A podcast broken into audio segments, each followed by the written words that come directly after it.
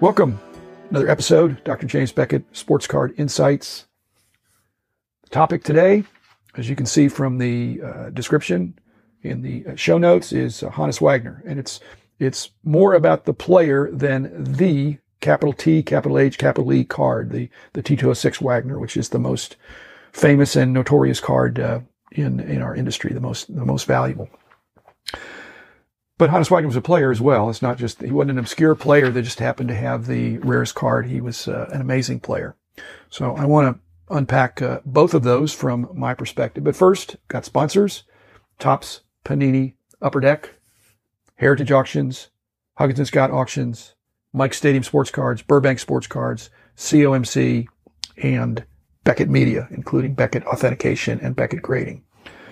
Uh, the Wagner card, I, I, I, can get Chris Ivy on here, talk about uh, Heritage. They're not the only auction house that has dealt with that card. I had a episode about Dan Dischley, uh, the uh, founding editor and publisher of The Trader Speaks, which was the key hobby publication when I when I got in the hobby, and he actually had handled uh, kind of I think it passed through his hands. I don't know that he was uh, holding on to him for a long time, but he was a he was he was an intermediary. He was in the thick of things back in those days. So he actually handled three Wagners, and uh, just like everything else, when I look back at the early days of the hobby, it, it, would have been smart to never sell anything that was good because the prices have gone up by 10,000%. That's 100x for those of you who are, who are, uh, are doing that math. So, but Honus Wagner was a, was a player actually in my boardroom here, uh, where I have some of these hobby dinners occasionally. Uh, I've got a painting and it's the least identifiable of the paintings. I've got paintings of Ruth and Gehrig and obviously Roberto Clemente, several Clemente images. But in my little art gallery there, uh, they say, who's that guy that has the P on the cap? And they'll, sometimes they'll guess, but it's, it's not, they don't always guess it. And he, he just doesn't look, he, he looks, well, he, he just doesn't look like he is one of the best players of all time. Uh, but he, he looks powerful. He's, he's uh, stocky, but it's more of a head and shoulder shot uh, Chris Ivy, when we were joking about uh, his uh, auction and all the amazing stuff he had, he's, you know, he just said that he has a, I don't think it's his rule, but he just said every Wagner, whenever we get it, it seems to go for more than, than the one in that condition from before. So it's heretofore, it's been an amazing investment for anybody that held one. There's a lot of bragging rights as well as, uh, appreciation. remember back in the day, when I was uh, single in the in the 70s, and I'd go to card shows all around the country. And this was in the formative years. They, they just were great uh, shows, more more like in hotels than in uh, convention centers. And there'd always be a hospitality room. It seemed where you'd go up to some uh, party room or something in a in the in the uh, in the in the hotel and the guys would gather, there'd be pizza and beer and stuff like that. And you just stay up until the wee hours of the night. I probably could do just a separate episode on that. It was, so there are couches in there and chairs and you just, you know, it'd be 400 square feet or something and there'd be 20 or 30 guys in there and you just talk about the good old days. And of course, this is in the 70s. What are the good old days? Well, the good old days were in the 60s and 50s and 40s and 30s. And, and again, I was the young guy. I was in my 20s. So, uh, but one of the frequent conversations that came up is, the Honus Wagner card. Even again, even in the 70s, it, it, had it had that notoriety. And there were more than one time I remember guys, again older than me, going around the room, and these were veteran, iconic uh, dealers because the hobby wasn't as big at that time, and everybody kind of knew everybody.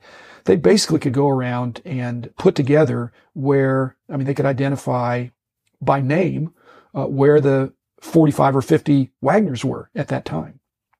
And so that's why I think some of these uh, estimates of, of being 60 or uh, 70 of the Wagners, that's, that's probably, I mean, 60, I think is a, is a, based on my experience would be a, a number that, uh, I, would, uh, you know, I would say 60 is, is, is a solid number. But they were talking about who had them, how they got them. It was just fascinating. And I wish I'd turned on a tape recorder. Uh, but Honus Wagner's a player, was a, was a fabulous player. I'm a, uh, a kind of a, a, loyal, faithful guy. And so I really appreciate it when a player, uh, spends virtually his whole career with one team. And so Honus Wagner's a pirate, even though Roberto Clemente started off in the Dodger organization. He, he's, he's a pirate. Uh, he didn't, uh, he, he was, you know, in the, in the Dodgers uh, farm system. In fact, they tried to hide him, but uh, but uh, Honus Wagner was a terrific player. He was one of the, when they had the first Hall of Fame election, he was actually the second highest vote getter. So Ty Cobb was first. Honus Wagner was second. Babe Ruth was third. So, in, in many cases, in those days, Wagner was considered the better all around player than Ruth. I disagree, uh, but I can see that he played a demanding position, shortstop, very, very well. And so he, and he was a great hitter.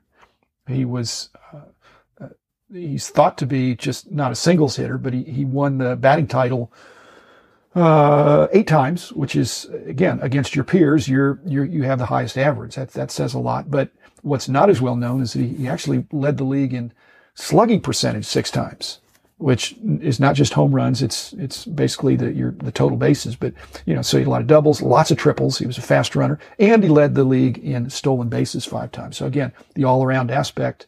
Uh, Ruth uh, I'm still voting for Babe Ruth, uh, partly because he's had an amazing pitching record. He, he, he probably could have made the Hall of Fame as a pitcher.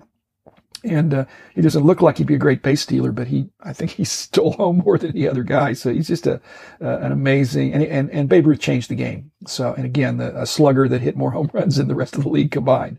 So, uh, my point is, if Honus Wagner in some of those days in that that time was considered even better than Ruth. How amazing did he have to be? He had these huge hands. He was a Hulk uh, looking kind of a guy, except he he kind of had uh, kind of bow legs. I mean, they they, they would talk about that.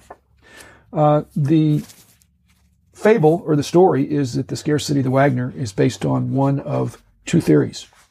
One that uh, maybe uh, Wagner didn't smoke. He didn't really want, uh, or he didn't he didn't think it was good for uh, young boys to be smoking and to promote uh, kid smoking. Uh, he, he didn't approve of that.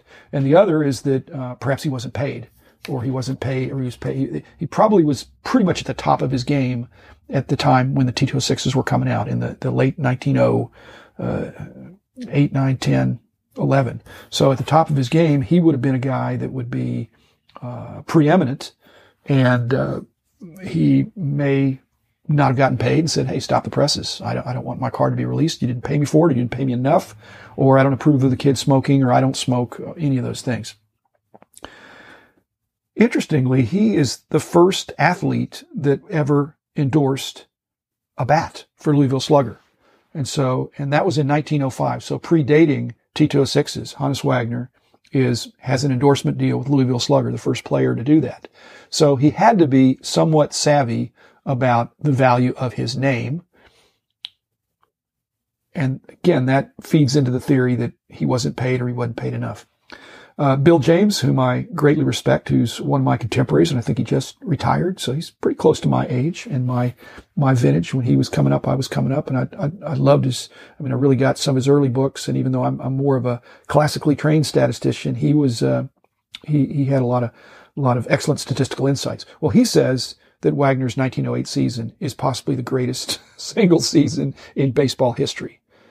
And because he's comparing to when he did what he did, it has to be compared to the times and to the the baselines of what the other people in the league were doing. Just like Babe Ruth is is uh, I don't know if it was 1920 or uh, one of those years where he had as many home runs as the rest of the league put together. Well, that's that's just just amazing. Well, Wagner had something like that, except not with home runs, but his his, uh, uh, his slugging and RBIs and all the stuff that he did was was so far above the league uh, standard and average that Bill James thinks that was the greatest season in history. Again, that's a year or two before uh, T206s are getting going. Uh, does Wagner get appropriate hobby respect other than his T two six card? I actually don't think. Well, he's starting to get more. He's starting to get more uh, respect.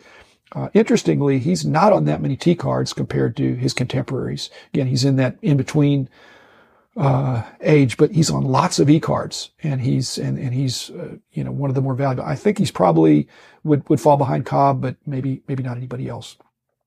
But two cards that I remember growing up and being as a, as a young collector. That uh, one I again it's another uh, another reveal. Actually, my dad had the 40 play ball uh, Wagner high number and so again, dad, if you're listening, I just, I'm just coming clean on that. So, uh, but he's a coach then. He doesn't look formidable. He doesn't look like a greatest player of all time. He looks like kind of an old guy.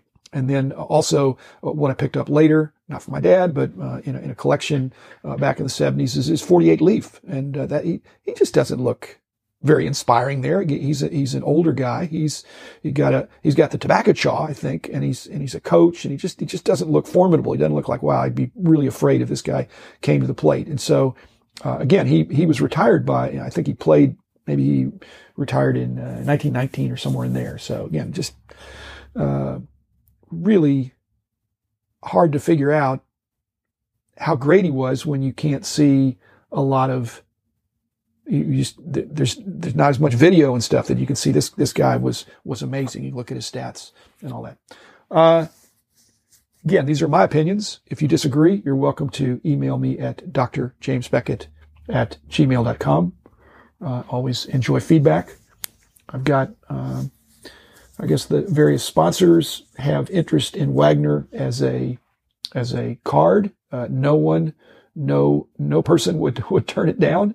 Uh, a question that that each person might have is, and it depends on your uh, not status in life, but your your socioeconomic status, I guess, is that if you had a Wagner, what would you do with it? I guess if you're if you're um, if you had financial needs, you probably won't have financial needs anymore. You could sell it. There, any auction house, uh, uh, Heritage would would would would be. Uh, uh like I said, they're one of my sponsors, but they're and, and, they're not necessarily the best. But there's nobody better. But Huggins and Scott would say, "Hey, let us let us uh, uh, auction that off as well." So you'd have the choice of any auction house you'd want to auction it off. You'd probably want to get it graded, and um, you know I think, uh, in spite of my fondness for BGS, I believe most of the uh, Wagners are graded by PSA. Uh, perhaps, perhaps SGC has some, and uh, um, again, I'm not sure very many have been uh, have been BGS or BVG back in the day. But uh, you, you, definitely want to get it graded and authenticated in that way and then uh, you'd uh, you could sell it. And I'd probably recommend getting it graded, even if you're going to keep it, just because you'd, have the the protection that it wouldn't get messed up, and you wouldn't want to leave it out in the sun.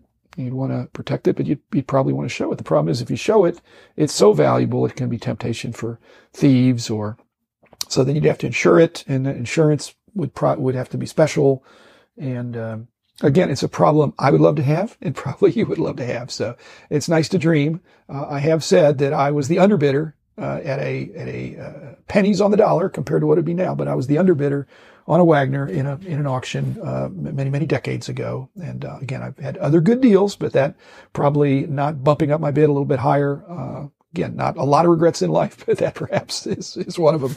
Uh, again, thanks for letting me re- reminisce about Wagner. And I can, when I see my, the painting that's out in my, my boardroom and people comment on it, I'll direct them to this episode. So thanks for your attention. I appreciate your listening and I'll be back again tomorrow with a, uh, another episode about something else. Thanks.